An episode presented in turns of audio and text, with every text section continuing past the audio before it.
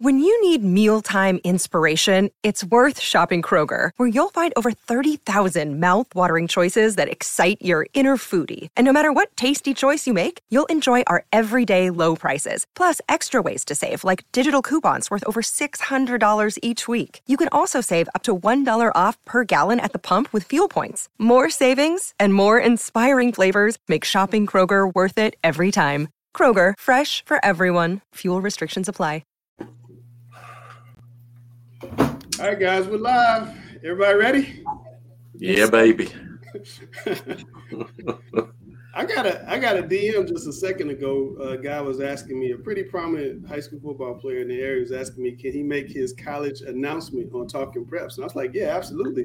And then wow. I started thinking about it. I say, if I was a high school kid, I want my college announcement on Charlotte Observer, News Observer, and all their social media spots as well. Alex, why are you shaking your head? No. Absolutely not. Why not?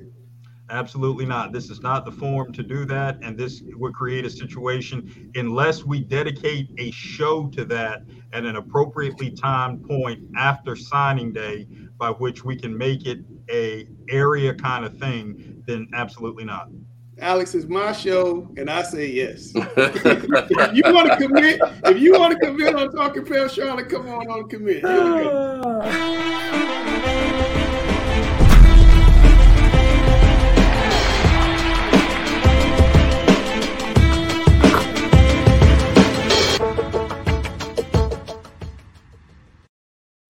Alex is my guy. Now y'all don't know me and Alex go back and. Seriously, if, if, you guys want to commit on talking preps, please call me up. We'll get you on. Let you let you have your moment. All right, we're going to change the show around a little bit today because of all the news that came out of Olympic, and we're going to instead of have a rundown, we're going to go right into the great debate. Here we go.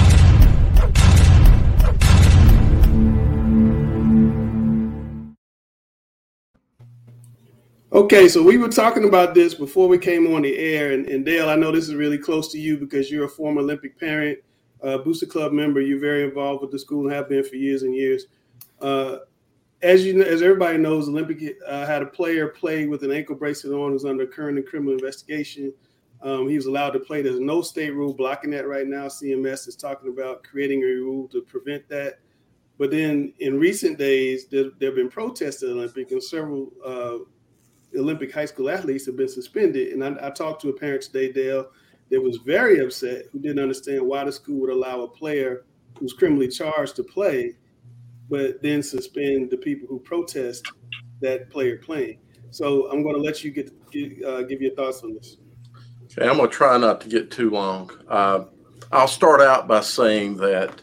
Uh, yes, the state should address this type situation. They need to review um, how they handle this. I, I, just don't. I personally don't believe a player under investigation should be uh, playing.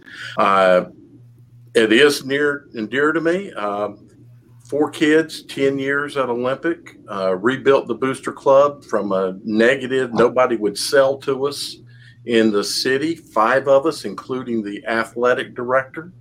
Um, a lot of sweat, a lot of blood uh, into that school back in those times. And to hear about this situation, and, and while I, be, I don't believe that a, a child that has, I, I believe in innocent until proven guilty, but that's going to jail and death sentences and all that kind of stuff. We're talking about athletics. Uh, uh, and we'll separate uh, the part away from education-based athletics. I don't think any um, any person in such a situation should be playing. Uh, what really bothered me even more was that young ladies protesting the situation were suspended.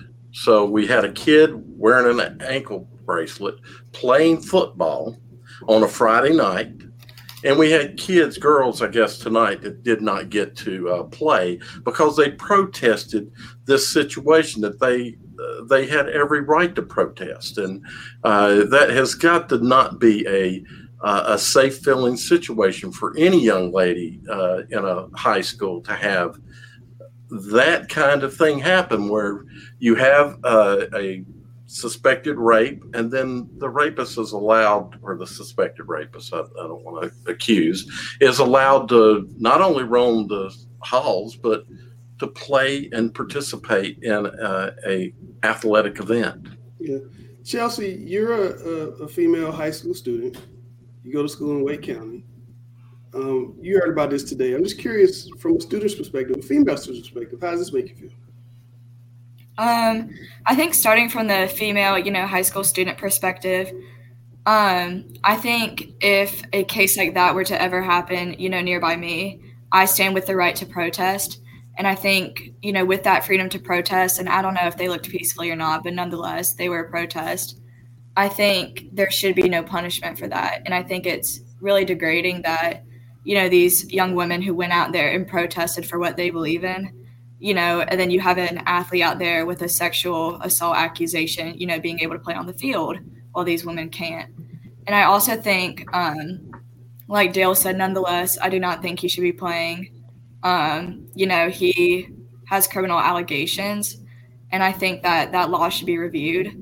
You know, while their kids, you know, who formerly maybe could not have been playing games because of their grades or you know whatnot in the classroom, but again, there's a kid with a criminal accusation who can play. So I think you know whatever that law is, it should be reviewed, and I think that it was really unfair to those women to be blocked from their freedom to protest. Absolutely. Uh, Alex Bass. Very, very tough situation all the way around. I'll begin by saying that as a school and athletics administrator, do I believe that a student athlete with a pending felony charge should be competing in education based athletics? Absolutely not. That being said, I will also acknowledge what everyone has acknowledged so far We've got several layers here. Number one, there is not a state education based athletics governing policy precluding a student who has been charged with a felony from playing. Once again, that, that, has nothing to do with the fact that I don't think a student in the circumstance should be playing, but there is no policy precluding that. Number two, it is within the jurisdiction of each local education agency or LEA to in to craft and uh, implement a more stringent policy in such situations. Charlotte Mecklenburg Schools at this point in time has not done that. Cumberland County Schools had a similar situation a number of years ago I mean, within the last five, six years of a student athlete who was, who had a pending felony charge and uh, played, and that was against school system policy. So difference is right there. Once again, has nothing to do with how I feel personally, but the fact that one LEA had a policy on the books and Charlotte Mecklenburg Schools in this case right now does not. The next layer has to do with the fact that the alleged assault happened off campus. Again, doesn't mitigate the severity of it, doesn't make it right. But that mitigates the school and school systems' ability to suspend as a precursor to further disciplinary action. So you got several layers going here in terms of how the situation is handled. In an increasingly litigious society, right or wrong aside, personal feelings aside, that would be a formidable challenge for Olympic High School and Charlotte Mecklenburg schools to manage in litigation at this point, given what's on CMS policy right now. And very quickly, the situation with the uh, volleyball players and protesting I would not be inclined as an administrator in this situation to impose a penalty for freedom of uh, free freedom of assembly. I would not be inclined to do that. I would like to know though what discussions were had behind the scenes if these students approached school administrators before this protest and once again, that doesn't mitigate severity of it. I would like to know the extent to which they pursued that avenue of open communication directly with administrators before these protests.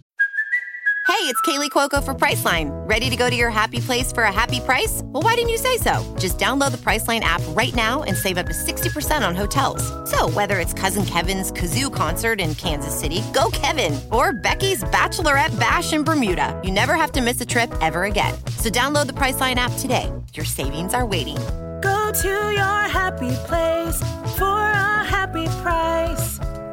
Go to your happy price, Priceline that's just something I'd like to know. But once again, I would not be inclined to impose a punishment for assembling under these circumstances. All right, Gary, your thoughts. Um, like Alex says, there's several layers to this, and uh, I've been witness to school protests before as a teacher in Charlotte Mecklenburg schools. Once at Independence, when we had a walkout. Um, over students protesting, um, a student being disqualified uh, in a student council election from because he talked about Jesus, and the students walked out of class because he got disqualified. Um, the entire school, and this was when Independence had about 2,800 students. Um, no one was suspended. Um, students stayed out of class for probably about 45 minutes. The principal threatened to suspend students who didn't return to class. Uh, eventually, they all did. Um, and then a few years later, when I was at Providence, we had another walkout that took place across the high schools uh, over the loss of spring break, because I think that was the year that Hugo hit, and we missed so many weeks of school before power was restored that they had to use spring break to make up um, those missed days. And many of the students had already made plans for spring break, especially seniors, and they walked out. Uh, I don't know of anybody getting suspended. Um, the problem is, is we don't know what the administration told the kids once they started their protest. Mm-hmm. Uh, there's no principal with any kind of common sense that's going to suspend four or five hundred students. You just can't do it. Uh, you just let the students blow it off. Uh, they eventually get tired. And then once you get it down to a reasonable number 10, 15 kids then you can use punishment uh, to those who continue to uh, disrupt the school day. That's the key issue is where do your First Amendment rights end? Uh, the Supreme Court says they don't end at the school door. You know, you still have freedom of speech when you walk in a schoolhouse. You still have freedom of assembly, freedom to protest. The catch is does it disrupt the school day and does it prevent other kids from learning? If the answer to those questions is yes, then you no longer have that right. And so it's it's layers to that as far as the kid playing um, with charges on him. Where do you draw the line? Is it felonies? Is it misdemeanors? Is it is it events that take place only on campus, or is it off campus as well? Um, that's it's kind of hard to do when you're teaching kids you're innocent until proven guilty, but the punishment is you lose all your your rights of participation until you're proven you're innocent. That's a reversal of what we teach in America. That you got to prove that you're innocent, or else we're going to assume you're guilty, and it's supposed to be the other way around. So this is difficult on all layers uh, or all levels. Um, I would hate to have to be the principal. I, I think that the, the punishment for the volleyball players may have been a little bit too severe, but we don't know if they were told to go back to class and they refused um, to cooperate once they were told to do so, because then that becomes insubordination, which becomes uh, something that you can be punished for. Sure, sure. Well, this is definitely going to be something that uh, we'll follow in the coming weeks. Um, Let me ask one question, Langston. yes. Go ahead. What would happen if this was a teacher? Would the, would, in CMS, would the teacher be allowed to teach? They would not be. That teacher wouldn't be on campus. I- Exactly. Why is this any different? So whatever rules apply to a teacher legally should apply to students as well. The teacher probably would be suspended with pay. Yes. Yeah. Right. Pending the investigation. Yes. So Yeah, we, we, we've seen CMS do do similar things like that in the past. yes, all right. we have. Um, well, so we can talk about this all night. We're going to go ahead and move on. Uh, we got a big show tonight. Uh, Monday Night Football preference. Gary, do you like the regular announcers or do you like the Manning brothers? Man, I watched the Manning brothers for two weeks. That is so funny.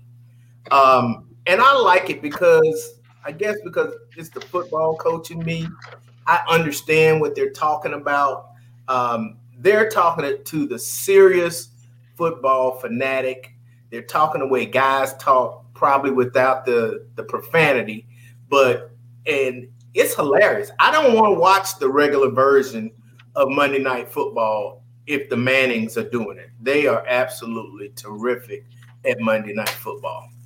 Well, I, I would agree with you. I, I like the Mannings, and Peyton is just so. I mean, he can like barely talk to everybody because he's like so glued to the game. And the jokes about his head, about Yeah. how his head is, they are You hilarious. know, it's, it's funny. Dale, your thoughts here? I have to agree. If I can't have my Monday night football from the uh, you know the seventies and eighties, um, this is just as funny as uh, Dandy Don, uh, and more more entertaining from a uh, a football intellect uh, view as well, because I think we get uh, better insight. Look at here. Gary, he just didn't, he didn't want you to do the game show, Gary. He just had to show up. He want to come show, you know, he come. He want to show them guns And off. he got the little guns out too. He want to show them guns off. I was worried about my streak if Gary was going on it. So All the ink and all the guns and everything showing. Uh, All right, Chelsea, I, I'm losing my place. Chelsea, does the does the eastern part of the state have an advantage? Alex is laughing. Oh, When they get to the state championships Oh, and all the championship games in Raleigh and Chapel Hill. Um, I don't know. I think, gosh, I think maybe a team should. I think if you're good, you can play in any arena, any location. But state title, how? You sleep How- in, you you know are the sleeping in your own bed versus having to drive three hours up to, to play the game. Also, the press conference is in Chapel Hill, so the head coach of the Western team has to go to the press conference. Or Riley has to go to the press conference, come back, maybe miss practice on the day of the state uh-huh. championship games, and then Uh, you have nine to one fan advantage for the Eastern team. Just curious, you're you're a student up there. You know, I think that there would be an advantage, but I don't think it's an advantage that should be, you know, overly looked at in the state of changing the location or anything. I think the Triangle is a great place. I'm in the Triangle, um, and I love watching the games here. But I think while there is an advantage, it's nothing that is extreme. All right, Alex, here we go. I'm going to go ahead and help out the cause here. Everybody, let's just all acknowledge what wonderful facilities there are in Charlotte. We could have a tremendous Western Regional basketball tournament at the Mine Shaft at UNC Charlotte, at Davidson, at Queens. I mean, we could really have a great Western Regional. So let's everyone give Charlotte an opportunity to host a great. am, I am so event. shocked by your answer right now. be- be- I know. because, I, I I, mean, am that's, so this this whole question, and and Chelsea, you answered the question beautifully. I mean, just let, us No, just hold on, hold on. Sam is a football coach. Sam, how what advantages would it be for you if you could be in Raleigh and play a game in NC State versus being in Charlotte and have to go to Raleigh to play that game? it's huge. It's the same advantage a home team has. to be honest with you, it's a it's a big advantage. And then the day, but or I think it's on a Wednesday. I had to go do that press conference thing where you're you're out there all day. You're driving. It takes two two and a half hours roughly to get there. Two and a half hours to get back. Trying to get practice done. That's why I rocked the white suit the last time I was there, just to make a statement. But uh, it's um it's a brutal brutal thing. You know, it really is. I know that all the colleges are right there around the Raleigh area, but it, it's we we should definitely do other things. We should be able to bounce around. Like we can go to the east side, we can go to the Raleigh side, we can come to Charlotte. You know, like Alex is saying, that we have capabilities at UNCC. We have, you know, the great Carolina Panthers are helping us out with Memorial, Memorial Stadium now and stuff. So that that's the best state championship game there is at that area. Absolutely, absolutely. All right, Sam. It's time since, since you showed up and, and let Gary off the hook. It's mm-hmm. time for you to get nervous. I got my man Michael Stanley here. That was my strategy because I knew that those questions would be easier for Gary. I came in and like that was smart on my part. I thought. Oh, that, that's what that's what it was. Well, Michael, man, welcome to the show. Um, you guys had a tough loss two weeks ago, Mm-hmm. and then you come back last week and have the biggest win in several years. How did you guys not kind of have a huff hangover and take away take out Mallard Creek? Well, so it was just it was a whole process after you know the result two weeks ago after that heavy loss. We took it into account that we can't lose anymore because we got to get to that third season, got to get to the playoffs. We was like, we can't stay in this hangover, can't kneel down. And Mallard Creek, you're on the list. It just had to we had to do it, needed to get done. Is West Charlotte is West Charlotte on the list? Um I mean, if you want to be on the list, you can be. Just I'm a- I'm asking you there, Swole. Come on now. You gonna, you gonna step up to the plate? We on the list or not? This is good TV right here. I mean, mm, yeah, you're on the list. You can be on the list. Okay, that's fine. All right, just wanted to know. Wanted to know. That when is that game, Sam? When is North? Last game of the season, senior night. Game. Okay, last game of the season. Michael, my dad, you come back on and take Sam on again. Last game of the season. All right, so so Michael, I, I hope you know how this goes. We, we're gonna put some questions up on the screen. You got to go first, and answer the first question, and your only job is to beat Sam because he wasn't supposed to be on tonight, and for some reason he popped up on the screen all of a sudden. So when we get back, you're gonna take him out. Here we go. Brother, I'm not MJ, just Coach Griner, but I'm the GOAT of the game show.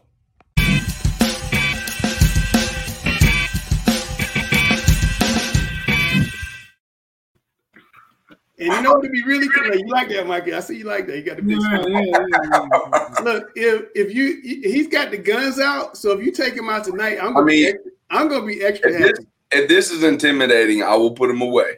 Okay. No, not not not very. My mother. He- he you on the list. Hey, I'm gonna yeah. So if me and you went on a board drill, you like your chances?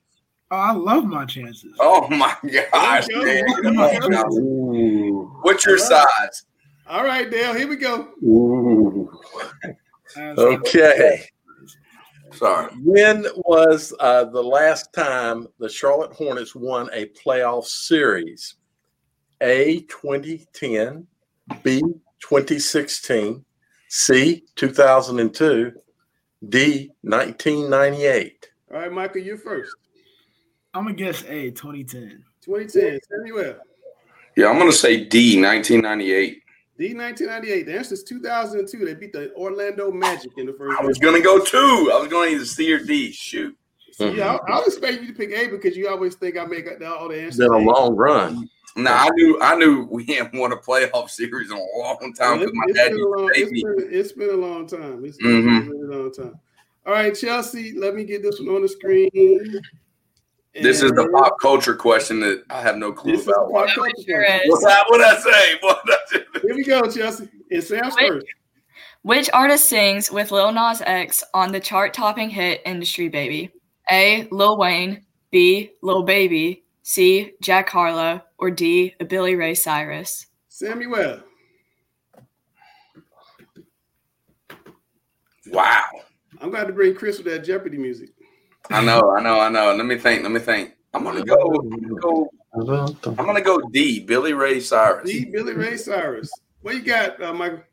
I got C Jack Harlow. You got C. Jack Harlow. I think that's right. Ooh. That was a good. That was a good guess though, Sam, because Billy Ray Cyrus did sing a version of Old Town Road with uh, Lil Nas X. But Mhm. you I are, knew, I, you I knew are it was Little Baby stranded. or Lil Wayne. Say again. I knew I, I, I've chose the wrong one. I can narrow it down to the final two, but I messed up both times now. Yeah. You are There. now. You are now in the hole and struggling. It's And okay. It's okay. Michael, Michael, you're first in this question. Dale's on the read. Here we go. Oh boy, this this bothered a lot of people, didn't it? Yes, it did. Uh, Monday, Facebook, WhatsApp, and uh, Instagram went down. How many people use Facebook? A, 3 billion, B, 5 billion, C, 1 billion, D, 900 million. Michael, I'm gonna guess B, five billion. B five billion. Samuel. I'm gonna go A three billion. Oh, Michael, it's tied now. It's this. Mhm. Uh, it's three billion. They use Facebook. I think. I, I think if I if I didn't know the answer, I would See, have guessed. Old school question. If you would have went MySpace, we would have got that one right too. Because MySpace. back remember MySpace, coach? I do remember MySpace. Sam probably has a MySpace. He probably does. There you Let's go. go, There you go, Dale. Still probably active, right? Let's go, Chelsea. All right. Which Mecklenburg County football team has never won an NCHSAA state championship? A. Garinger, B. Myers Park, C. East Mecklenburg, or D. South Mecklenburg? Samuel. I'm gonna go B Myers Park. B. Myers Park. What you got, Michael? I'm gonna guess A, Garinger. Garrett won. Myers Park did not. So Samuel is up two to one. Sam, Sam, 1959. you know- Sam, did you know how you guessed it? I'm still young. I haven't. 1959, before I Oh, was. man, this that's disrespect to Garinger. Man, we had Steve Shaughnessy, Barry Shuford, Coach Garinger. Them, them boys were like legendary back I was then. 19. I was born in 2004. He said 1950. I love it. man. The disrespect.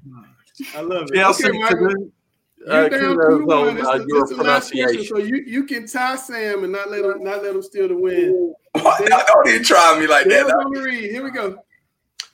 Okay, I'm I'm a WWF old time. So anyway, which WWE wrestler stars in the latest DC movie, The Suicide Squad? A. The Rock. B. Dave Bautista. C. Johnson. Dave I don't know how to pronounce his name. Batista, Batista.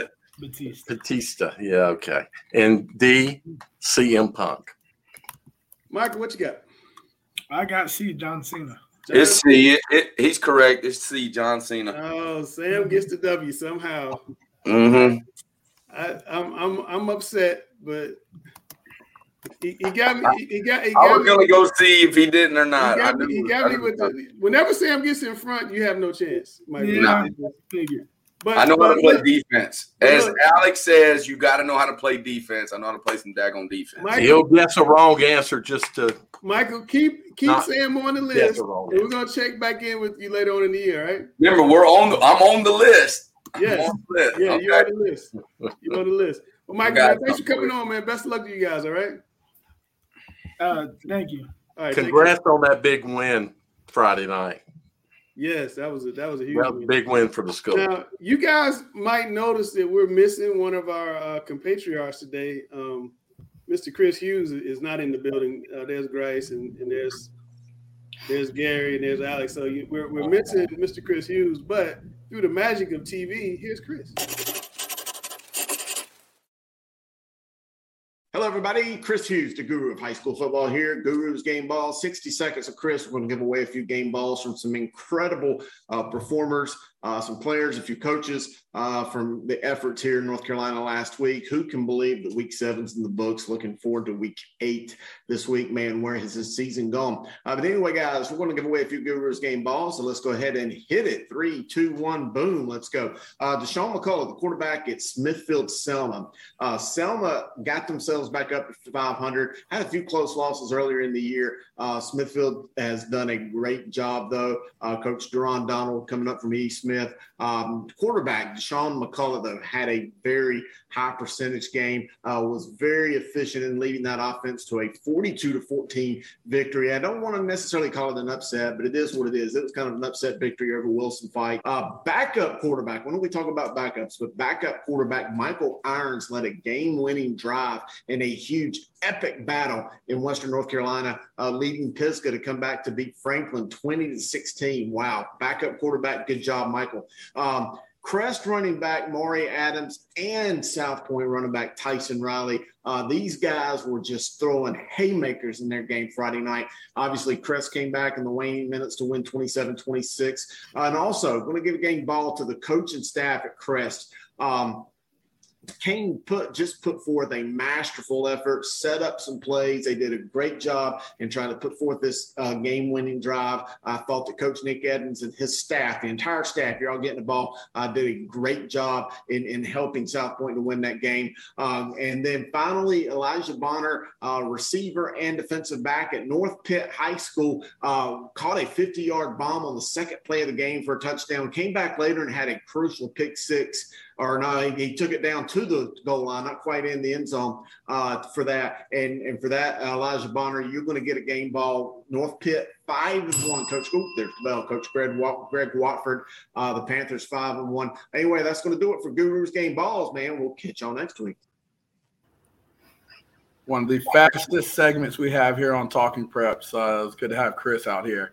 All right, so now it is time for Chelsea's World. Chelsea, this is always one of my favorite segments. Get to see uh, another great segment from you. Who are you talking to today? So this past week, I interviewed senior defensive back from Gibbons High School, Will Mason.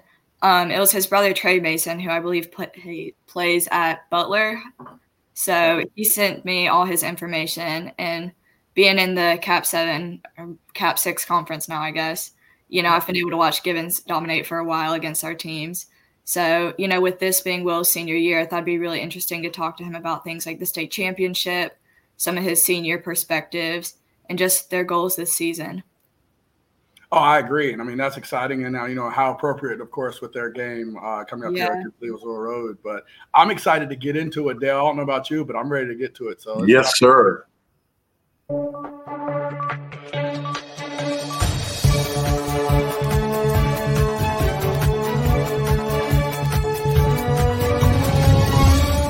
This week, I'm interviewing senior defensive back Will Mason from Cardinal Gibbons High School.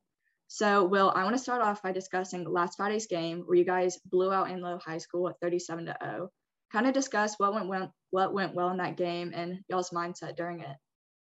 Yeah, we um, we wanted to get out to a hot start, and I think that's what we did. Offense really um set up the tempo with the with the score on the first drive, and defense got multiple three and outs. I think they had like nine yards of total offense in the first half. So I think that's um setting a goal of knowing what we want to accomplish. Obviously, to just um to set the tone early and then carry things going on late is especially what uh helped us uh, play well in that game, and also just knowing that we really want to get everybody out on the field that day um, came into the, to the game with like we wanted, with knowing that we wanted to just get all the teammates on the field and just um, knowing that it'd be a fun time watching our brothers go out there and just have fun. For sure. And next week, you guys have a conference game against Leesville Road High School. Um, what do you look forward to that game and how will you guys attack it? Um, well, first things first, I mean, that Leesville's always been our rival. I mean, they've been our rival um, since we've gotten the caps, I guess cap six now. And it's just, it's just, looking forward to the uh, the atmosphere of that game. You know, it's going to be, be a wide out game's going to be stands going to be filled. Everyone's going to be there. It's going to be a massive, massive game. It's homecoming family football, and it's just one of those games. We think about high school football.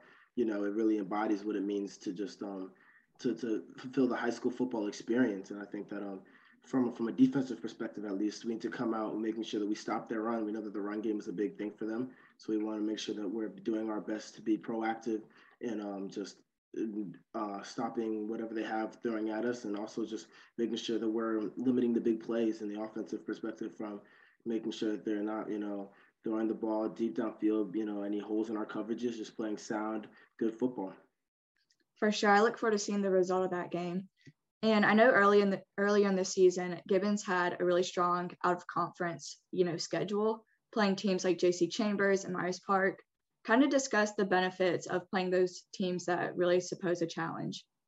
Yeah, well, you know, when we we've over the past couple years, obviously have really solidified ourselves as a playoff team, and that's really what we've kind of learned that the regular season, when you're when you're looking to be a powerhouse playoff team, um, you have to prepare yourself for the playoffs, and that's what we really looked at from a conference from an out of conference schedule perspective, making sure that we play these um, great teams, these playoff level teams in our out of conference schedule, so that when we get to the playoffs, we have all the experience. And you know, when you get in a tight game, there's no panic, no worry.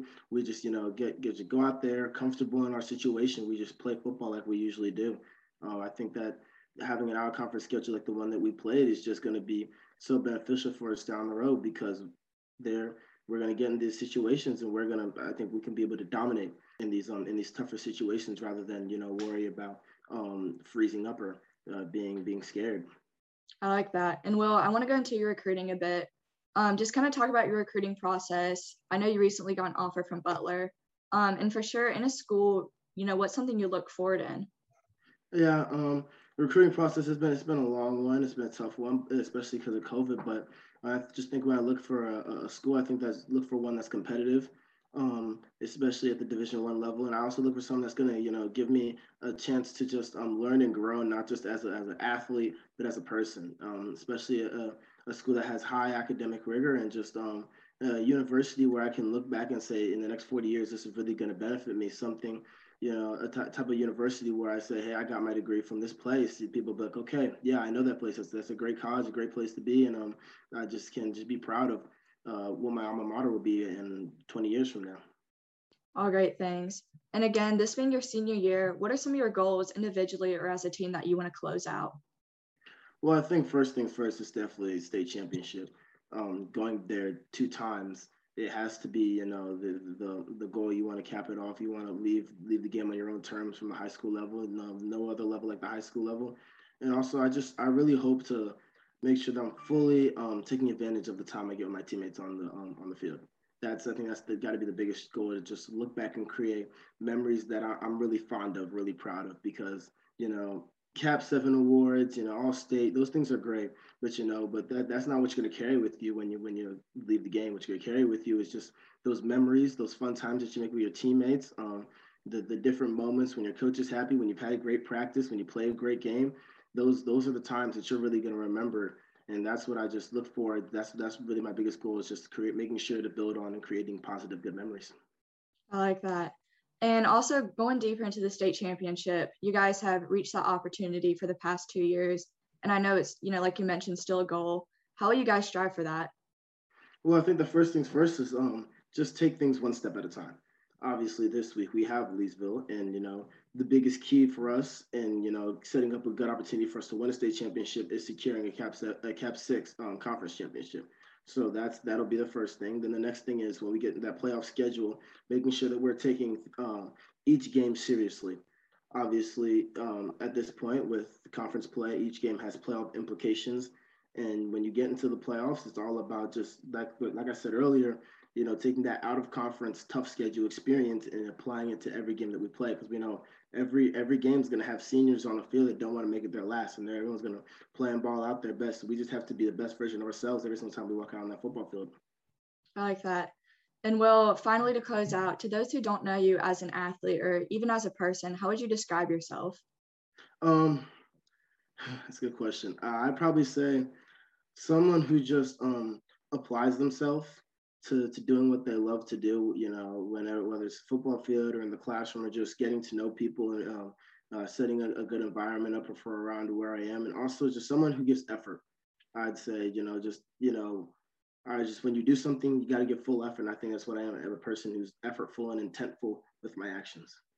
That's great. Well, thank you so much for hopping on. I look forward to seeing how that game against Leesville plays out and best of luck this season. Thank you. Thank you. See ya. Wow, that was a great in-depth interview, Dale. What are your thoughts there? That seemed to be pretty good. I, unfortunately, I could not hear it. played. Uh, it wasn't just the sound; it just kept freezing. So I'm going to look forward to seeing that tomorrow when you release yeah. it. Oh, you definitely have to check it out. Chelsea, I mean, I think that was one, you know, sometimes I feel like you have to kind of really pull these athletes out and kind of show yeah. themselves and who they are. This one, it didn't seem to be the case. Could you talk about just how you felt during the interview and maybe some of the things that we didn't see as viewers? No, um, kind of for the interviews, you know, I reassure that these interviews are really about the athlete. So, you know, take that opportunity to really go into depth. And he took that really well, you know. Absolutely, he just went into depth about his goals, his senior year, you know, things about the state championship. And I think he was really well, really well spoken and presented himself well. Definitely. I mean, I thought you asked some very great questions that allowed him to continue to kind of talk about who he is and really made for an impressive interview. I mean, Chelsea, you continue to raise the bar again every week with these interviews. And I think we're just blessed to have you on here. So, you know, if any other athletes want such a great interview as that, can you please, you know, let everyone know how to reach you and potentially get on like Will did? Of course. My Twitter is at Chelsea Sipple. My DMs are open to anyone. Um, if any coach, athlete, you know, parent or family or administration has somebody that they want to recommend or want to be featured on themselves, you know, please send over their name or yourself. You know, I'd love to schedule a Zoom and get you featured. Definitely, 100%. Chelsea, thank you so much again for another great segment. We look forward again to this segment next week. I'll catch y'all next week. All right. So, next, uh, let's move forward. I think it's time for Mr. Football.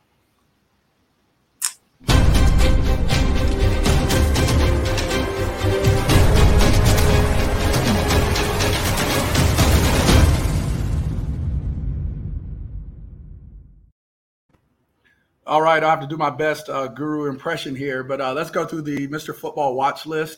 Uh, pretty much unchanged. We had a, no- a number of bye weeks um, experienced by some of our, our top athletes here. We're still at the top with Omarion Hampton, of course, a running back out of Cleveland County, the North Carolina commit. Uh, number two is still the uh, reigning Mr. Football, Daylan Smothers out of Chambers High School here in Charlotte. Um, Jalon Walker, of course, a linebacker, Georgia commit uh, from Salisbury there, still at three. Uh, Tad Hudson again at, at four there. Uh, Aaron Henry Herring, excuse me, from New Bern. I think our big movers here. Uh, Christian Hamilton has moved up into the top eight um, after a big performance this past week against South Iredell. He's cracked that top uh, there. Lucas Lindhoff was a, a, a, guy that moved down. You know, I think primarily you know faced some stiff competition uh, in, against Cardinal Gibbons, as I think they narrowly pulled that victory out. Um, I think has suffered a number of injuries uh, to his receiving core and maybe supporting cast there. That may be a reason for for uh, some of the, the, the bumps down. Byron Brown's another one. Again, a, a, guy that was a finalist last year. He's starting to kind of get into his rhythm. Uh, this past week had over 350 yards of total offense, and I think it was three or four touchdowns. So a big performance by him. And uh, as we always talk about, as we get in the conference, you know, we're starting to see some of these guys really show in the cream really rise to the crop. But those are the highlights. Of course, Marquise McCombs, the guy that burst on the scene a few weeks ago, uh, concludes our top 16. Uh, Alex, could you talk about some of the guys here that, that kind of catch your eye? Absolutely. Um, I had the privilege of watching Mason Fortune last week. I was at the Millbrook Heritage game. Great game. Uh, Millbrook led by two points going into the fourth quarter. Heritage took over game in the quarter. A lot of people didn't realize Mason Fortune threw his first, or it wasn't his fault. Our defense made a great play. His first interception of the year last week. Uh, he has 19 touchdowns to one interception, and the interception was a great play. That's a great ratio, any way you look at it. 19, 19 to one. My, my goodness. And uh, Wesley Grimes, that wide receiver at Millbrook, uh, who's a Wake Forest commit, just showed absolute grit last week battling through a calf injury, but willing himself even in the second half to do uh, to do his uh, special team holder duties. Uh, so uh, just aside there on Fortune right there. But in terms of the rest of the list right here, you know, it, we're settling into a groove now in terms of Omarion Hampton is is being Omarion Hampton every week. Yeah. Uh, Daylan Smothers is being Daylan Smothers. Uh, I think we're getting to a point now where those top I mean, I think we're going to see this level off now because all these guys, particularly in those top five, six, are they're doing what we expect them to do. And, and that's yeah. not a commentary on anyone else further down the list. It's a testament to how exceptional Hampton, Smothers, Walker, Hudson, who took himself to another level with the win over Chambers, yeah. how exceptional they have been. So I like this list. I like where it stands now. We're settling into a groove. And I, I, I, think that we're looking at a situation where Nobody is going to lose Mr. Football. Somebody is going to win it. No doubt. Yeah, I think uh, the way the, the way the list has been rounded out, especially those top two, for people to move up, you're really going to have to ball out. Uh, Yeah. th- those those top guys are, are really playing well. So to, to be able to pass, especially number one and number two, you're going to have to ask. And this is the time of year, isn't it, that your tougher games are coming up, and when you really should, if you're gonna if you're a ball player, you should be balling right now.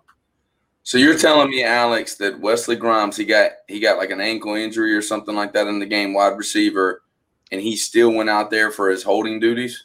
Yes, it, it was a calf. It, it looked like a calf injury. I was down on the sideline. Okay. Uh, look, looked like a calf injury. He was going through a pretty extensive stretching regimen at halftime.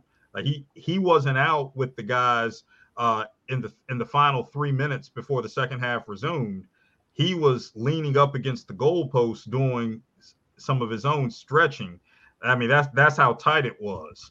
Um, Okay. he, he was a great possession receiver in the first half, but really was limited in that second half. And you saw him pacing up and down the sideline, trying to get in some kind of a rhythm, but just just couldn't get to the point where he could run routes effectively. But no, he still willed himself to come out and do his special team holder duties. It was very, very impressive and inspiring. Oh, that's big time because I met his family at the Wake Forest game Saturday, and they they were giving me crap about we don't love the East uh, enough. And I was like, what? I was like, let me see this kid's badge. I said, is he even anybody this way? And I was like, okay, yeah, I know your name. All right. Um, you talking about a stand up family raised right. It, it was a pleasure meeting them Saturday, and it's cool to see that other people watch the show from all over the place. They're like, hey. Aren't you on the talking preps thing? So it, it's kind of good that they're watching it. We're trying to highlight kids from all over, and uh, you know, if you ball, you get the call from Grice. So we're all good. Well, I thought Boss Rice told you no. Yeah, I know. Uh, We don't listen to him. We don't.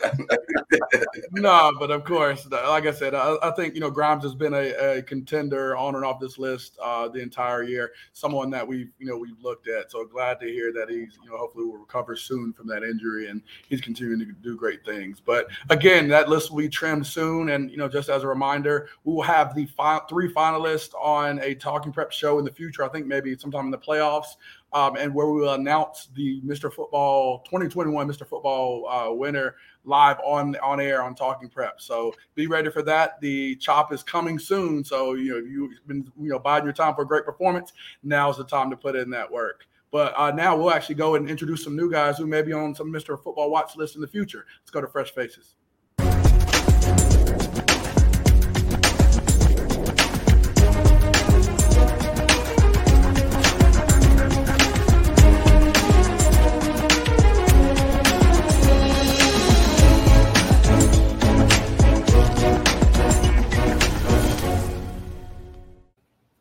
All right, man. You know what that music means. Uh, great intro into another crop of fresh faces. Grice, how are we going today? Oh man, doing great. I'm always excited to see the next group of kids that are up next and are doing things right now in the state. And again, we you know we cover them from Dare to Cherokee. So wherever you are in this state, if you're doing great things out there, we're gonna find you and highlight you on the segment. I hear it. Uh, hey, we, we might have some guys that jump from list to list like we have already. A couple of these guys I've already scouted on the film. They look really good. Uh, we're going to start with Xavier Coulter up in Newton Conover High School. Uh, this young man, linebacker, had 13 tackles, a pick six. Uh, he took it to the house against East Burke on Saturday. Uh, what do you see out of this guy? I mean, he's one of those traditional physicals you see right there in the box backers. I mean, again, you know, you're going to send your running back on a swing pass, your quarterback trying to scramble. He's a guy that's going to find you and is going to make you pay. I mean, we see that right there. Just a kid that's all over. Um, he's actually been on the scene for a while and actually been doing great, um, playing great at that linebacker position. But we know he's a guy with that Newton Conover defense that they trust, and a guy if you're scheming against him on Friday night, you have to highlight, star, and circle this kid on every single play. Yeah, I agree. Hey, don't adjust your sets, guys. That's the North Carolina logo in NC State red, uh, but that is a staple of Newton Conover, the Red Devils up there. Hey, this next guy is going up to the far northeastern corner of North Carolina. Uh, this might be the most talented team in North Carolina that nobody talks about. Northeastern High School in Elizabeth City. Uh, Kavion Freshwater uh, leads the state in sacks. Uh, last week, he had a 71 yard uh, fumble uh, recovery. Uh, you can just see this guy here. He's all over the field. What do you, what's your take on him, Grace? I mean, a freak of nature. I mean, Guru, that's one of the things I'm blessed about with our relationship. You've had me highlighted, you know, looking at this guy for a while now. I'm glad we get to highlight him here as we've highlighted him off and on with our Mr. Football list. But just an athletic guy. I mean, you know, when you like you look at teams from that side of the that part of the state, they can play on both sides of the ball. You see that athleticism. Heck, he almost beat the running back to the fumble right there. Um, but a kid like this, again, we talk about you know guys playing at both sides, guys really having a great get off uh, on the snap of the ball. He is that, and a guy that I'm sure that uh, the coach over there at Northeastern is really happy to have. Yeah, I think we may have to get Coach Antonio Moore on the show soon because he's got about four what I think to be bona fide D1 guys, uh, not just freshwater. Uh, that might be a team we need to really showcase here in the future. Uh, but let's move on our list. We're going now from the far northeast corner to the far southwest corner to Transylvania County to Brevard. Uh, the Blue Devils. Uh, Gannon Hemphill, uh, he's an H-back, an outside linebacker. He is in the top 20 in North Carolina in tackles. you need guys like that. Tell me about him, Grace. Oh, you need it perfectly. And he talked about Transylvania County. He's getting pretty spooky uh, as we get into the month of October here. As a guy getting 17 tackles a game. I mean, you know, one thing I yeah, we, we like highlighting these defensive guys that are just really active, really athletic, and getting there um, and they're making plays. You know, and that that that is the perfect fit. That H back linebacker size, you know, that type kid. I mean, you have a lot of those out there, but you know, you see he's transcending a lot of these guys with his tackle numbers. I mean, 17 a game is insane. So good, we're highlighting the guys. You know, like we said, we're going from you know from there, getting near your Cherokee and Transylvania County there with Gannon. So great job, and a guy that you really got to watch here. Absolutely. Great looking turf field there at Smoky Mountain High School. Man, they've got turf fields everywhere in Western North Carolina, uh, really showcases the speed. Uh, but now let's take a trip all the way back down to the coast um, to New Hanover County, Laney High School. Uh, quarterback Ty Little, uh, he has 1,205 yards passing, 17 touchdowns for a four and one team. Had an insane game uh, this past Friday, passed for 340 yards and five touchdowns in defeat. By the way, he is the son of the head coach. Uh, what do you think about that? I mean, you know, some of the things he has highlighted here. I mean, looks athletic and can move, but again, if he needs to make that throw, he's going to be able to make that throw. We saw, you know, some great off-platform throws at the beginning of the highlight. Now we're seeing his ability to use his legs to get some great yards as well. So, you know, one of those quarterbacks that's always tough. You know, similar to, to Griner's uh, QB Mahatha West Charlotte one of those guys that's always a danger to run, but as long as he's behind that line of scrimmage, you've got to watch because he can deliver a bomb down the field to one of his great receivers there. But it's a great looking, you know, great looking team. And again, it, you, we talk about those guys that are are you know great quarterbacks that can do both. In high school, that's almost hard to stop. Yeah, that apple didn't fall far from the tree, by the way. His father, Luke Little, played in my era. You didn't want to hang a curveball against him. I think he was second in the state in career home runs by the time he graduated high school. Phenomenal football player. I think Ty got the same genes. But anyway, guy, that's another crop of fresh faces. Uh, hey, we did it again. I mean, the miles we put on, Guru. I mean, we're driving back and forth across the state. I mean, no other show is giving you that. I mean, we are getting miles going from Northeastern to Brevard back to Wilmington to Newton Conover. I mean, we're covering everybody. So again, if you are, you know, somebody that you think should be highlighted, we don't care where you are in the state as long as you are in this state. We've got you. So I'm excited to see next week's crop. All right, let's do it. All right, let's do it. nice shirt, Grace. like Who was that big receiver he was throwing to? That, that guy looks very fluid. I like to have that guy right there. That receiver? yeah, oh, I got it. He looked tall too. He looked like he's six two at least. Six two. He looked like six eight. he was tall. Oh. Six eight, but he was about six six three, probably maybe six. Yeah. All right. It's that time once again. We don't ever question what this gentleman says because we always know that on each and every night, the Grice is right.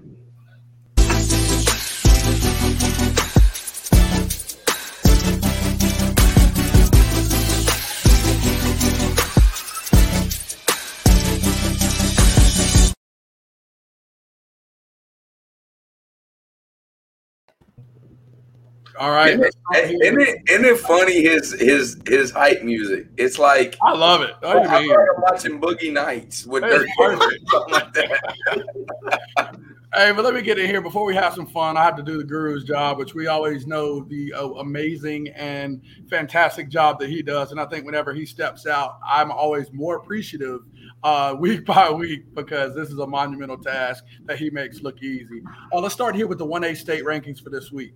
Um, as we can see, the top four are unchanged. You have Eastern Randolph there at 5 and 0, uh, Tarboro, as we know about, Mount Airy, um, and Thomasville here. Um, Andrews there with the step up. Uh, Mitchell and Mountain Heritage also at six and seven, uh, with Northside there at eight. Robbinsville uh, stepping down a bit after the 46 43 loss to Broome High School. Broome High School is a 3A school out of uh, Spartanburg, South Carolina. So this Robbinsville team is two and two. They missed a couple, games, of course, because of COVID, but their tough non conference schedule has them a little lower than, than probably they really are. But of course, with two losses, they're a little bit down on the 1A rankings.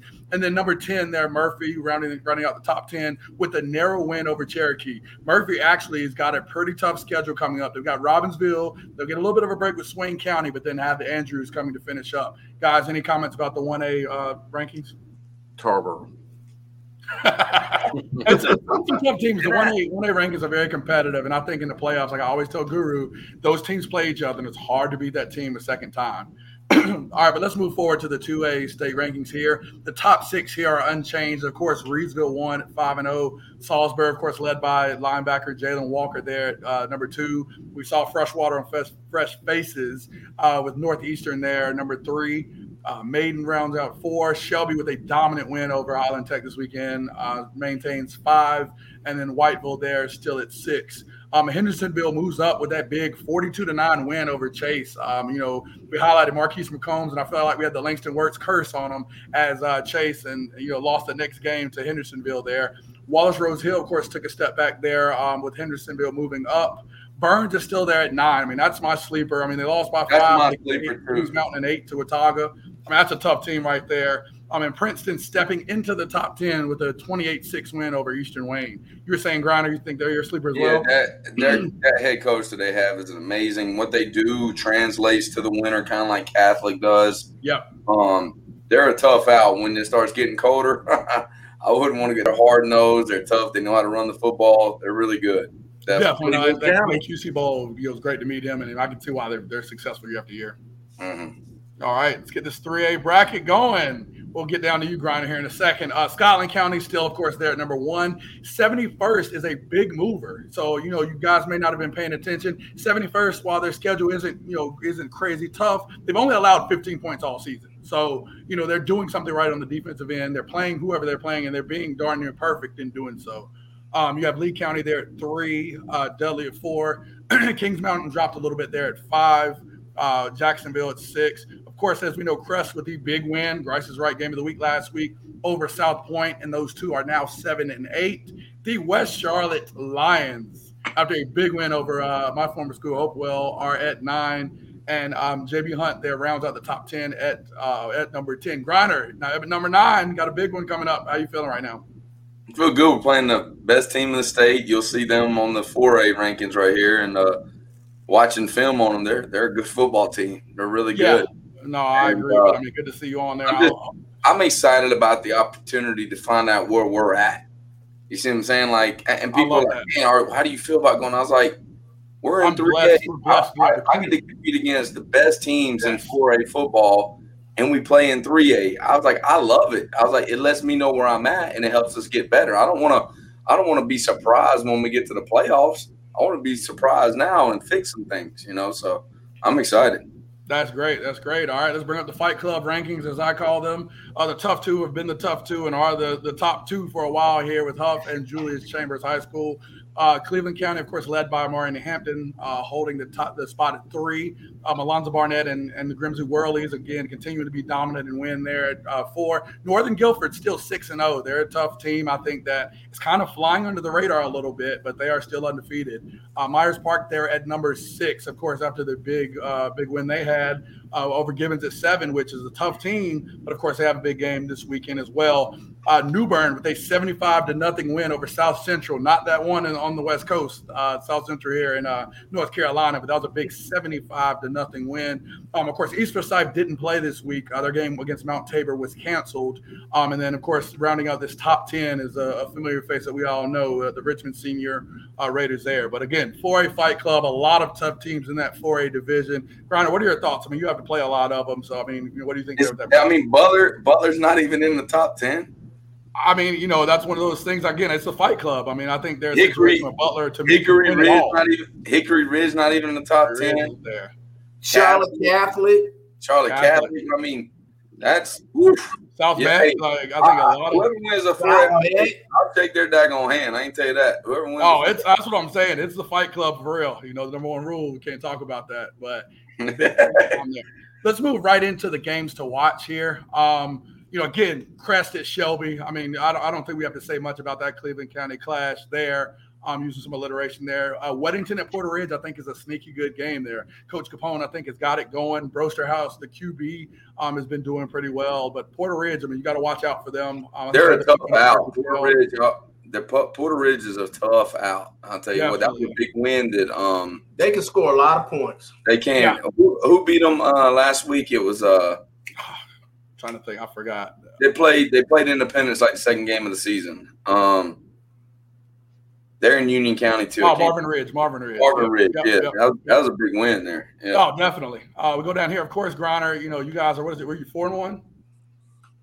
Well, I would say we're five and one, but yeah, four and one's fine. Whatever we do, like four and one. it, it wasn't, it wasn't our Brian decision. is saying they would have won the game if they'd have Of, played. of course, facing the undefeated Hough Huskies is a big game. Uh, down east, Jacksonville at uh, at Havelock there is going to be a big one.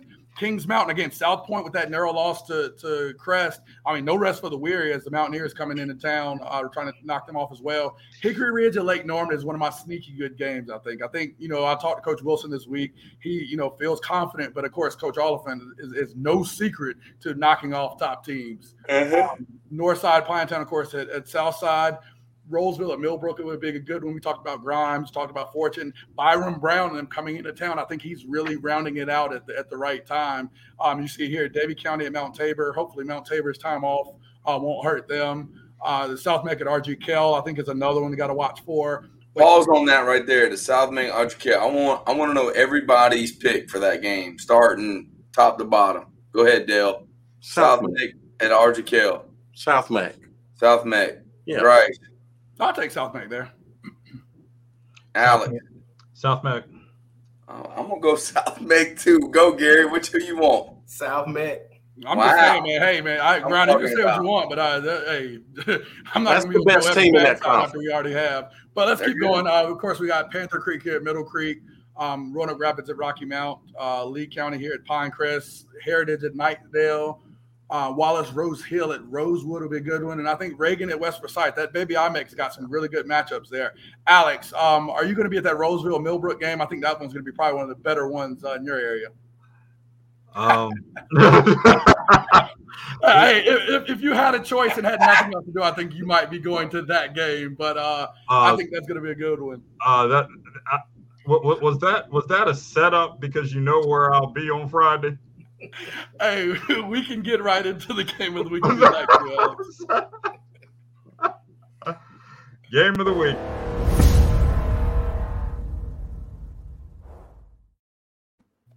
Uh-oh. Uh I think that graphic was a little, a little uh, off there. But Alex, where are you going to be this Friday?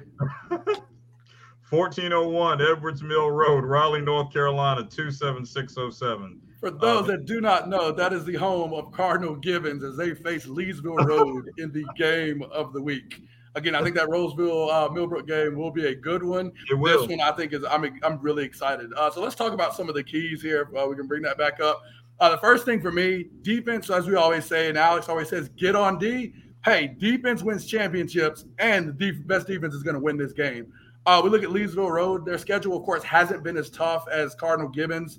Um, you know, but Road's only allowed 31 points so far this year. Cardinal Gibbons, even with their tough schedule, I mean, we talk about Myers Park, we talk about Julius Chambers, they've still only given up 82 points so far this year. So you've got two tough defenses in a game like this. I think the best defense and the one that can provide their offense with the most chances to score is going to be the one that's going to be successful. Um, the second one is going to be the battle of the playmakers. Uh, with Gibbons, you have Donovan Shepard and Ian Evans. Um, that's the running back receiver combo. Uh, Shepard's averaging five yards a carry. Um, Ian Evans is your big play guy for Gibbons, averaging 23.3 yards per catch. I mean, anytime you have guys that are that explosive on the ground and in the air, it's going to be a battle with with Leesville Roads guys. And again, their running back receiver combo, DJ Scott is averaging an amazing 6.3 yards per carry, and Nasir Winston is the big play receiver on their side, 20 you know 20 yards per catch he's getting there as well. So you know both of these teams seem to be very similar matched up. They're going to be you know more run focused, but those receivers when they get their opportunities, they're going to be big plays. So to me, like last week we talked about with Crest versus South Point, it was going to be a battle of the running backs. I think in this situation, it's going to be a battle of the playmakers. Who can establish themselves first on the ground? But then, as far as from a receiver standpoint, who's going to be the guy to make that big play to help their team be successful? And uh, as for the last uh, key for me, again, I like to look at matchups. We talk about this a lot. Uh, you know, even I think my first one I looked at with you know Butler and, and Richmond County. I thought that was interesting and played into it. Uh, but the last point is, can the Pride turn the tide? Uh, you look, they've lost three of the last four meetings, uh, and, and, a big thing really for them is just seeing if they can actually take advantage. I mean, they've lost. I think the total in the last four meetings has been 125 to 63 for Cardinal Gibbons. So, you know, Leesville's had some good teams. And again, the best team that they had was the 2019 fall uh, fall season in which they went to the state championship game, losing to then Zebulon B. Vance High School. But they've got to come out of this game and be successful. And again, for me, it's a barometer. If they can be successful in this game, they're the ones you got to look at, the ones that I think that you got to beat in this 4A Fight Club division. Um, guys, any comments there on this game? Yeah, it's just defense wins championships. And when it comes to defenses, it's very hard, if not impossible, to have a conversation about defense in this part of the state without talking about Cardinal Gibbons defensive coordinator Nick Drew. Uh, very well uh, among the elite defensive coordinators in North Carolina high school football. If you look at his continuously growing resume, obviously the two wins over Richmond, the win over Scotland, uh, the two wins over New Bern, all over in, in, in the last uh, two, three seasons, and uh, what he continues to do this year as th- that uh, defense puts the Crusaders in a position to be competitive. So I'm I'm not a betting man at all, but uh, were I a betting man, I would not bet against Nick Drew's defense. Uh, that just absolutely doesn't happen. But then again, at the same time, this is for the third consecutive season the barometer by which the league is measured. You go back three years, go back two years ago, as, as Grice pointed out, both of these teams, a great game that came down to a missed field goal, and both of them go on and play in 4AA and 4A state finals. Have another great game last spring. This this is the deal right here in, in, in this area. And there's just nothing else to be said about it. You've got playmakers, you've got great coaches going at it, you have uh, elite defenses who can showcase. This this is the place to be this week. There's a reason this is the biggest game in the state. I agree 100%. You know, um, again, I'm excited. I know you're going to be there, um, even though there are some other good games around the area. Uh, but I'm excited again to see how these games shake out. But hey, let's let's turn to Grice's gym. Some people balled and they got the call. Let's see who are this week's uh, nominees.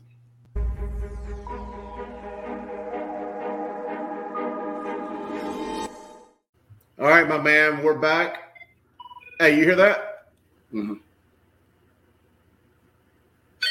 Hey, phone's ringing. Either you call, uh, we'll get them in the show. You, you heard about that? You call, uh, you call, we'll get you in the show. Uh, oh man, here of Grice's Gems, my man. This just seems oh. to be taking on. We have spotlighted a lot of big time players here in the past few weeks.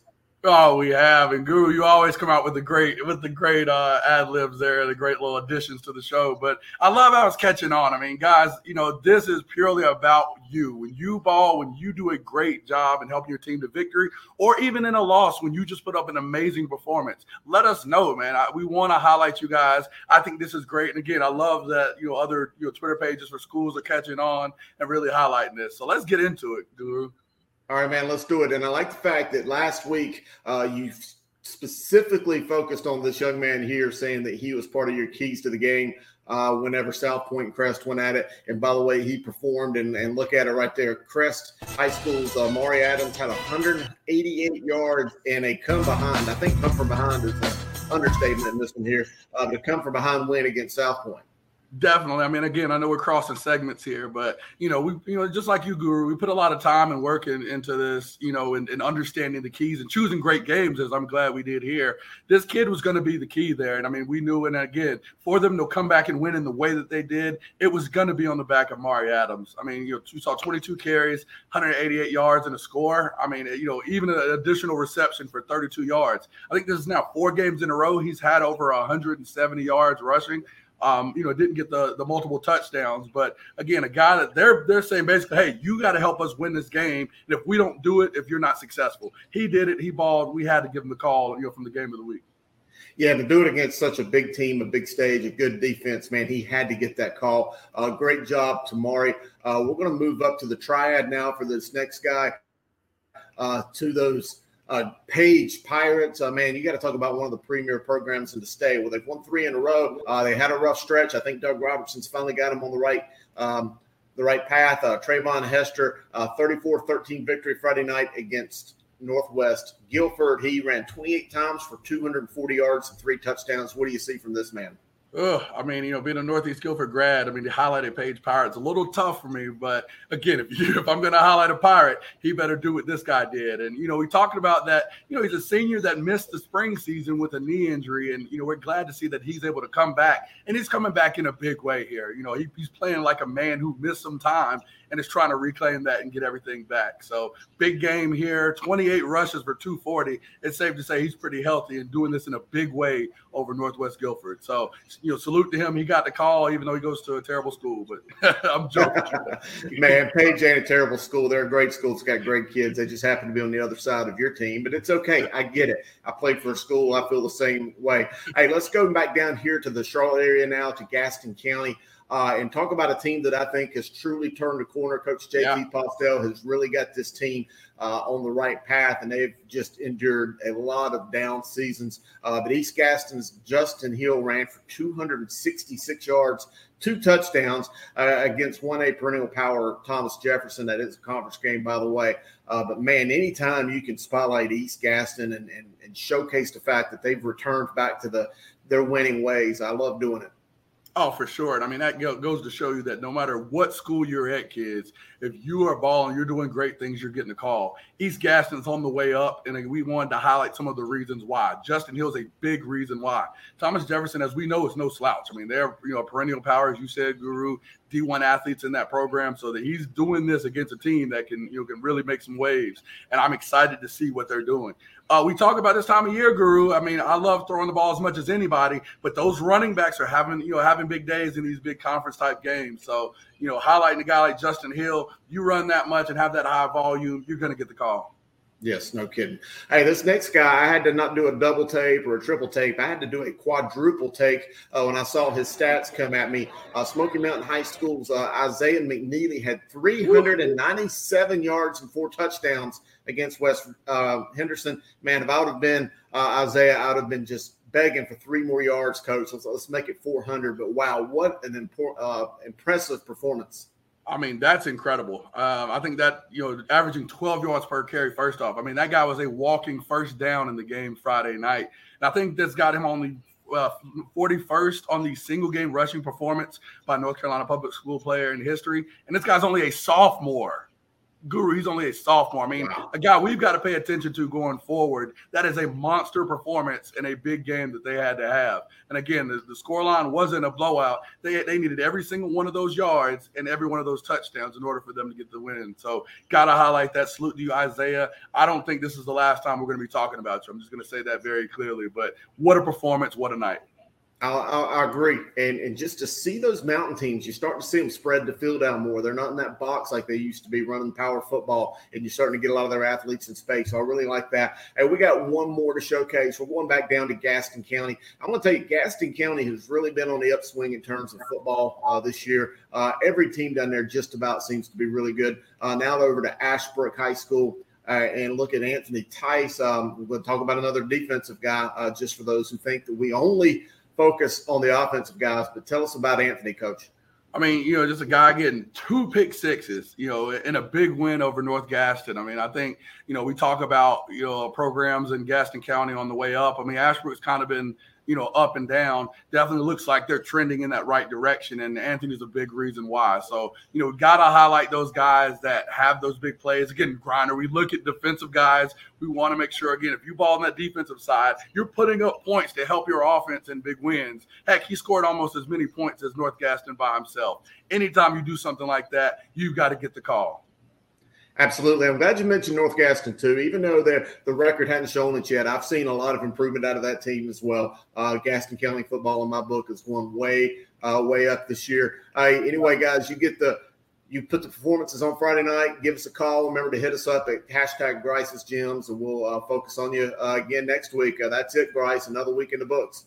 Oh, I'm glad to have it again. These guys balled. We gave them a call. Again, if you on Friday night, you're a parent, you are the kid who, who you felt your performance was one of the best, DM me at Coach Jay Grice on Twitter, at Guru Chris Hughes, at Langston Wertz Jr., at Observer Preps. Let whoever know, let all of us know. If you really had a great performance, we want to know and we want to highlight you. Additionally, provide us with your highlights. That's another key. We want to highlight your game that you had we you know sometimes we'll have to pull other uh, other highlights but i think that's key. We want to see the plays you made that made you successful. So salute to, to everybody that made it this week. I love you know salute our the alumni. I'm always watching you guys. Uh, let's continue to ball as we get ready for for playoffs and i hope to have another crop next week that's just as good. All right um, it's time for the rundown. We swapped it a little bit early on but we're going to get right to it. Gary should yes. urban meyer be fired for restaurant gate oh, I like that name you gave. I like that name. Yeah, I like that name. Um, when I first heard about the story, my thought was no. And then as I re- researched it, and I've had the, the privilege of going to two coaches' clinics where Urban Meyer was a speaker, got to meet him. And let me tell you, he's arrogant as I don't know what. Um, I wasn't impressed with him. I don't like the fact that Carolina uses the slogan "Be the one" because Urban Meyer is the one that gave it to him.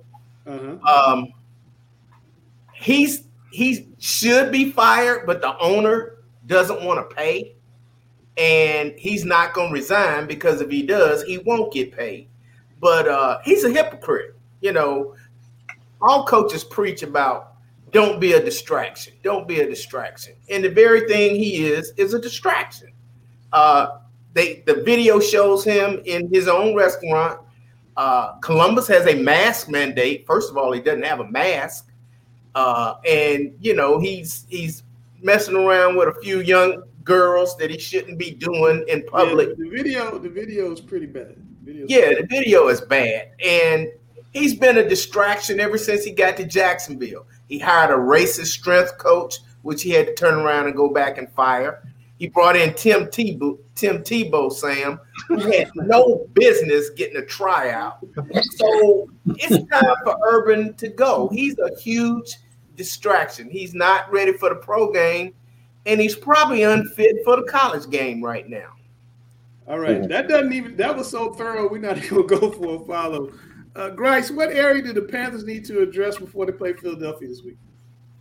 Ooh, uh, I mean, I, I, think you got to, you know, make sure everything's solid defensively. I mean, I, I, think Dallas can score, and you know we've seen in the situation with the Panthers, didn't face any high octane offenses before. So you know, in a situation like this where they really just let the game get away from them, I mean, I just think defensively they just need to tighten up, you know, all around.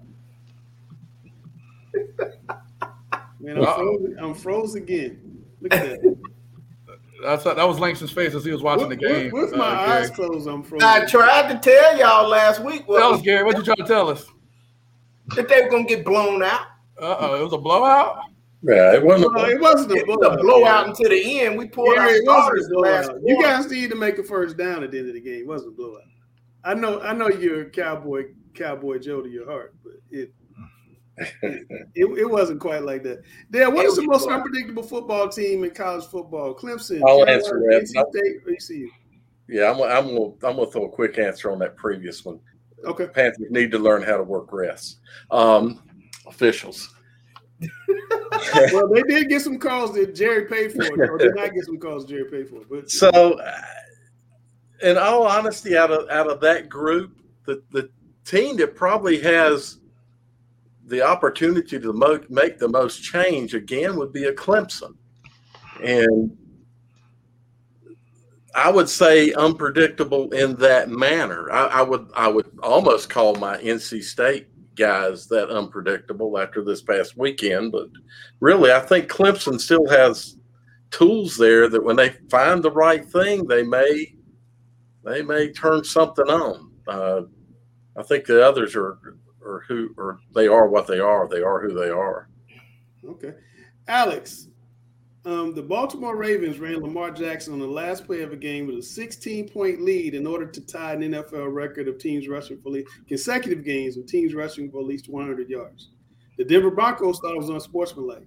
They thought the Ravens should take a knee. Do you think teams should or should not do this type of thing? Leave stars in late to set records. Is it unsportsmanlike? That is unsportsmanlike, and I'll differentiate as to why. It is no one's job to stop a team from scoring.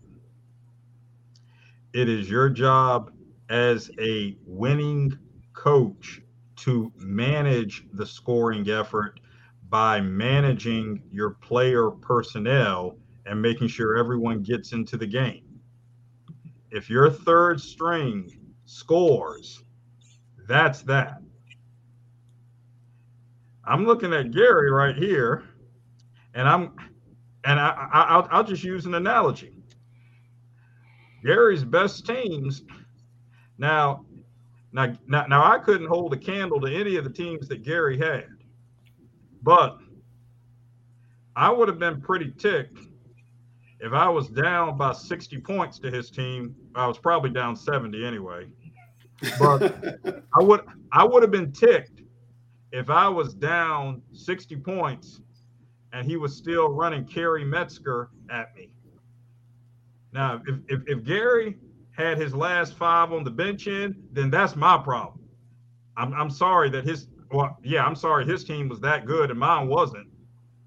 But if his last five were on the bench, that's that's my problem. If he's running Kerry Metzger and, and, and Kendria Holmes, and, and I, I, could, I could go on and on. If he's running them at me with a 60 point lead, I got a problem with that. So That's I- that's the issue right there. It's not that they were looking to score. Mm-hmm. You still got your stars in the game at that point. That is unsportsmanlike. Okay. Grice, in mid-season, which high school teams are the most surprising and most disappointing? That's a tough one. I mean, even when I was, you know, looking at this and just trying to think, I mean, I, I don't really, I really don't think there are many surprising teams. I guess in around here. I mean, I don't know. I mean, I think that what South Point's doing is pretty good. I mean, I don't necessarily feel like that was surprising. Um, you know, I mean, I think you know you got a lot of good teams that are that are doing it. I think what we think. Go ahead, Gary. Uh, Since you're both here, I, I can tell you the most surprising is West Charlotte. I think they really, I think Sam is having a you didn't think they would beat. I, I think Sam is having a great season. Um, But he- surprising he- is disrespectful to him because he has. He, I thought he had a great team. When I saw him in the preseason versus Burns, Well, I, like I- I, I- he's not doing anything. I think. Hold on, let me finish, Grice. I, I got think there's there's some there's some um, I won't call them handicaps, but I would say there's some disadvantages that Sam has to work with. One, he doesn't have a full coaching staff. Two, he doesn't have an experienced coaching staff. Uh, he's got to have some guys goes both ways. And and I hate to tell this to Sam, but he knows it's true. He don't know what he's gonna get out of his quarterback from play to play. You know, it might be a great play, it might be an awful play. It's never even killed. It's great or it's bad. And when you're working under them circumstances, that's tough. So I, I think West Charlotte is the most surprising. Now, since you're on here, Grice, I hate to tell you, but y'all the most disappointing team. I don't think You got 190 kids on the roster. You didn't, yeah. And you, didn't have, you didn't have to tell me that. Y'all not winning. Y'all not winning enough games. I'm aware. With that many kids, you should be dominating other teams. Well, they didn't have. They didn't I, have I know you're trying to build a culture, and sometimes when you're trying to build a culture, you have to take a step back to teach what you want done to get two steps ahead in the future. But in the present, I'm disappointed in Mallard Creek. I I'll tell you one thing. If if if they have if they had number three playing, I like their chances in the last game. Um, number three is a special talent. It's up to number three to do the right thing he's supposed to because I love their head coach in Mallard Creek. He does things the right way, even if it hurts the team. He's not quite the Bobby Bobby Bowden type where I'm gonna hurt the player, not the team. He's gonna make sure that it hurts the player and the team if it comes down to it. If they don't, if they're not disciplined, if they do something that's catastrophic for their team. And know, I don't I don't question his coaching ability. I really don't. Because when you're building a program, especially when you're taking over one that's that's had a lot of success, the high expectations are there automatically. But uh, just looking at some of the kids that they have on their roster, their size, their athleticism, their speed, I would think they would be a little bit better. But Grice knows this as well as anyone. It always starts with the quarterback, and if if your quarterback is holding you back, uh, it affects the rest. Wait, of wait, hold on. Hey, 70% passing, freaking, you know, nine touchdowns, two picks, both of them in the end zone. He's fine. So leave that out there. Quarterback coach speaking. Hey, let's go to the Thunder. No, we got a substitute teacher. We got Grinder. Let's go. Substitute. Welcome to another edition of You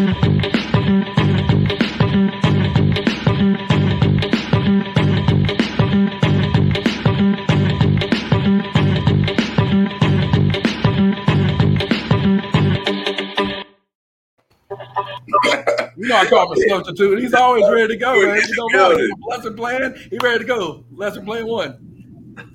Hey, I, I have the, the the principals are blowing up my phone. We need you, Mr. Substitute. We need you. I just got my booster, so I'm getting ready to get back in business. All right, guys, here we go. Um, what recruiting rule would you like to see the NCAA implement? Something that they don't allow now that you think would help the kids as well as high school coaches. Grace, you go first. I see saying Grinder's thinking. I won the toss, so I'm elected to receive. Uh, the recruiting rule I think they need to implement right now is limiting the number of players schools can get in the transfer portal. I think as we're starting to see the transfer portal explode and become bigger, we need to start having limitations so this literally doesn't become another have and have nots. Um, as it relates to the transfer portal for the guys that maybe didn't get into Alabama or didn't get in somewhere else, and they're able to use that transfer portal as a second means of being dominant in recruiting. So, you know, as that's becoming bigger, those limitations I think are important. So you don't see any kind of nefarious activity coming where you know they're just funneling kids into a certain place. Because even seeing that now, you're starting to see some uh, kind of underhanded, like, hey, let me talk to this guy to talk to this guy to make sure we all go over here to transfer to the school. So that one I think needs to happen right now. Sam? Yeah, this is pretty easy for me on this one. Um, they have the dumbest rule you can possibly have. You they will not hire high school coaches behind the scene jobs like you know player development, whatever the case may be. If you're recruited, like say I have a player like Kavaris Krauts or whatnot, they can't hire me for three years unless I'm a position coach. They only allow what ten position coaches. It's very hard to go to a you know Georgia, Tennessee, Clemson, and be you know, a position coach. You got to earn your way because it's a different platform, high school, college. There's a lot of great high school football coaches that never get the opportunity to progress in their career because of a dumb rule that was it was done by because of basketball rules because they were getting those one and done kids. A guy would get hired for hundred thousand dollars behind the scenes, and then they would fire him. They would fire him, whatnot. But if you're a good coach, high high school coach, football wise, those guys don't get fired. Like think let's let's think about Chris Partridge, the guy that went to Michigan. He was a high school guy, went to Michigan, now he's at Ole Miss. He's about to be a defense coordinator. He's one of the best coaches out there. But guess what? He didn't start as a position coach. He got player development, then he got asked to be into a position coach, and it progressed him and his family. I just think that's the dumbest rule that we have right there. The NCAA needs to fix that. And, and Sam, I, I think if I'm right, you know where that rule came from. And Grice, you, you you may have heard of this too. It's Danny Manning. He was from Greensboro. Yeah. Everybody automatically assumed he was going to Carolina in the 80s. Um, and then Larry Brown got hired at Kansas, and he hired Danny Manning's dad. And Danny Manning flipped from probably going to Carolina to going to Kansas. And I think that's when that. That's the thing, though. You can still do that. You can hire someone's dad. You can't hire a high school football coach if he coaches a player behind the scene jobs. It's the dumbest thing I've ever seen in my life. Okay, stand along the same lines. What rule would you like to see eliminated, Grice? Oh, it's actually Griner first since I, I went there. Griner. He just told us which one he um, wanted eliminated. That, so which one do you want? Yeah, you got to come up with another one now. That's true. I, I go. I go on the playing field. I think the targeting rule. They need to do something totally different with that. They need to make it a 15 yard penalty and or maybe even make it a longer penalty. I don't care if you make it 30 yard penalty or whatever, but you shouldn't remove a guy from targeting because all of a sudden now, if he's gone from the game in the second half, he has to miss the whole what next game or the next first half or something. First like half or the next game. Yeah, that's just that's so stupid. You're talking about. Is there ever been a time where an offensive player can get targeting and miss a game?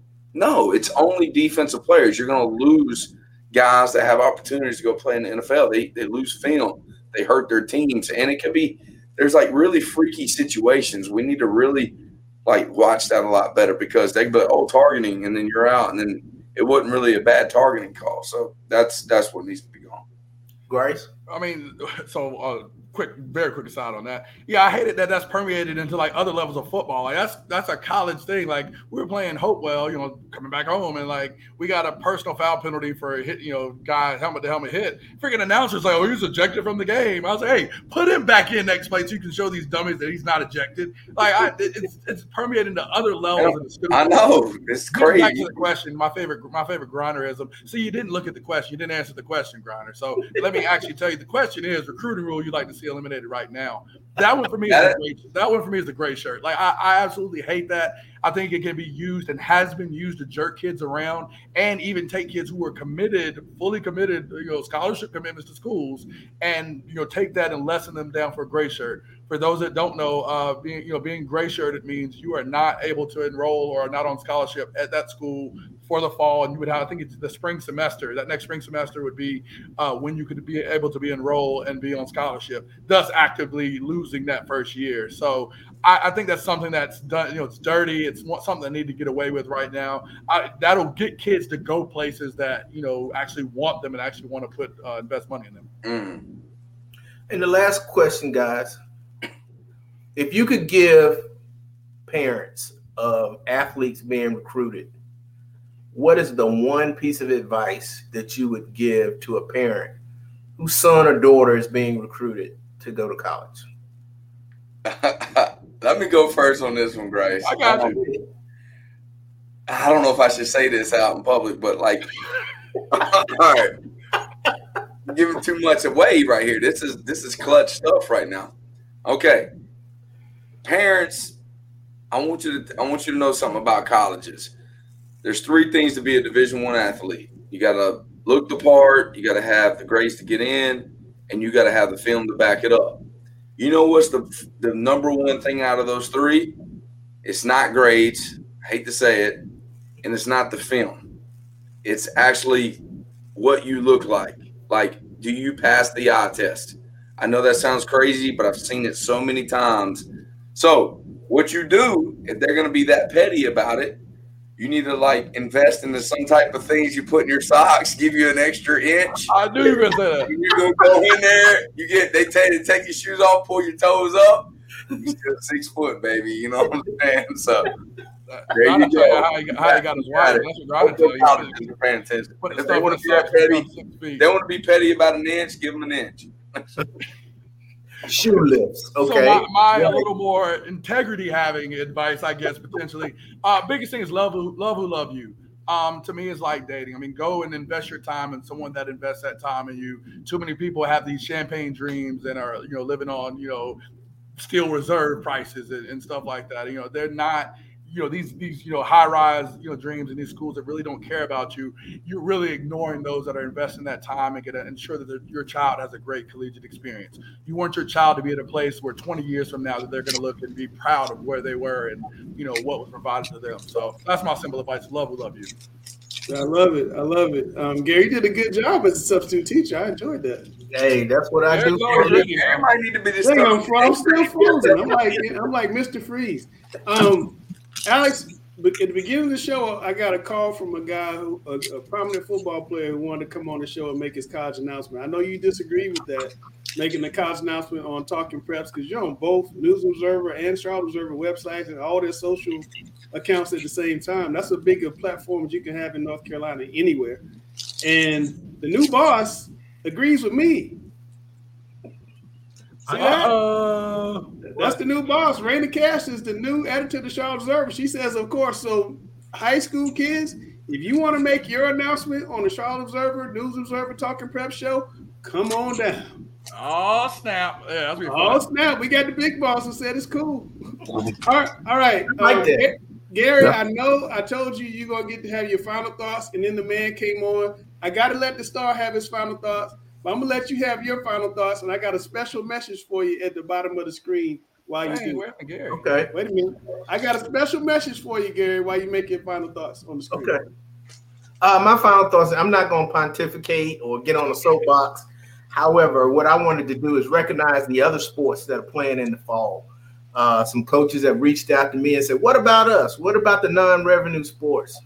Uh, so, volleyball, number one in the East, North Raleigh Christian. Number one in the West, TC Roberson. Boys soccer, number one in the East, New Hanover. Number one in the West, Southwest Guilford. Girls tennis, number one in the East, East Chapel Hill High. In the West, Marvin Ridge.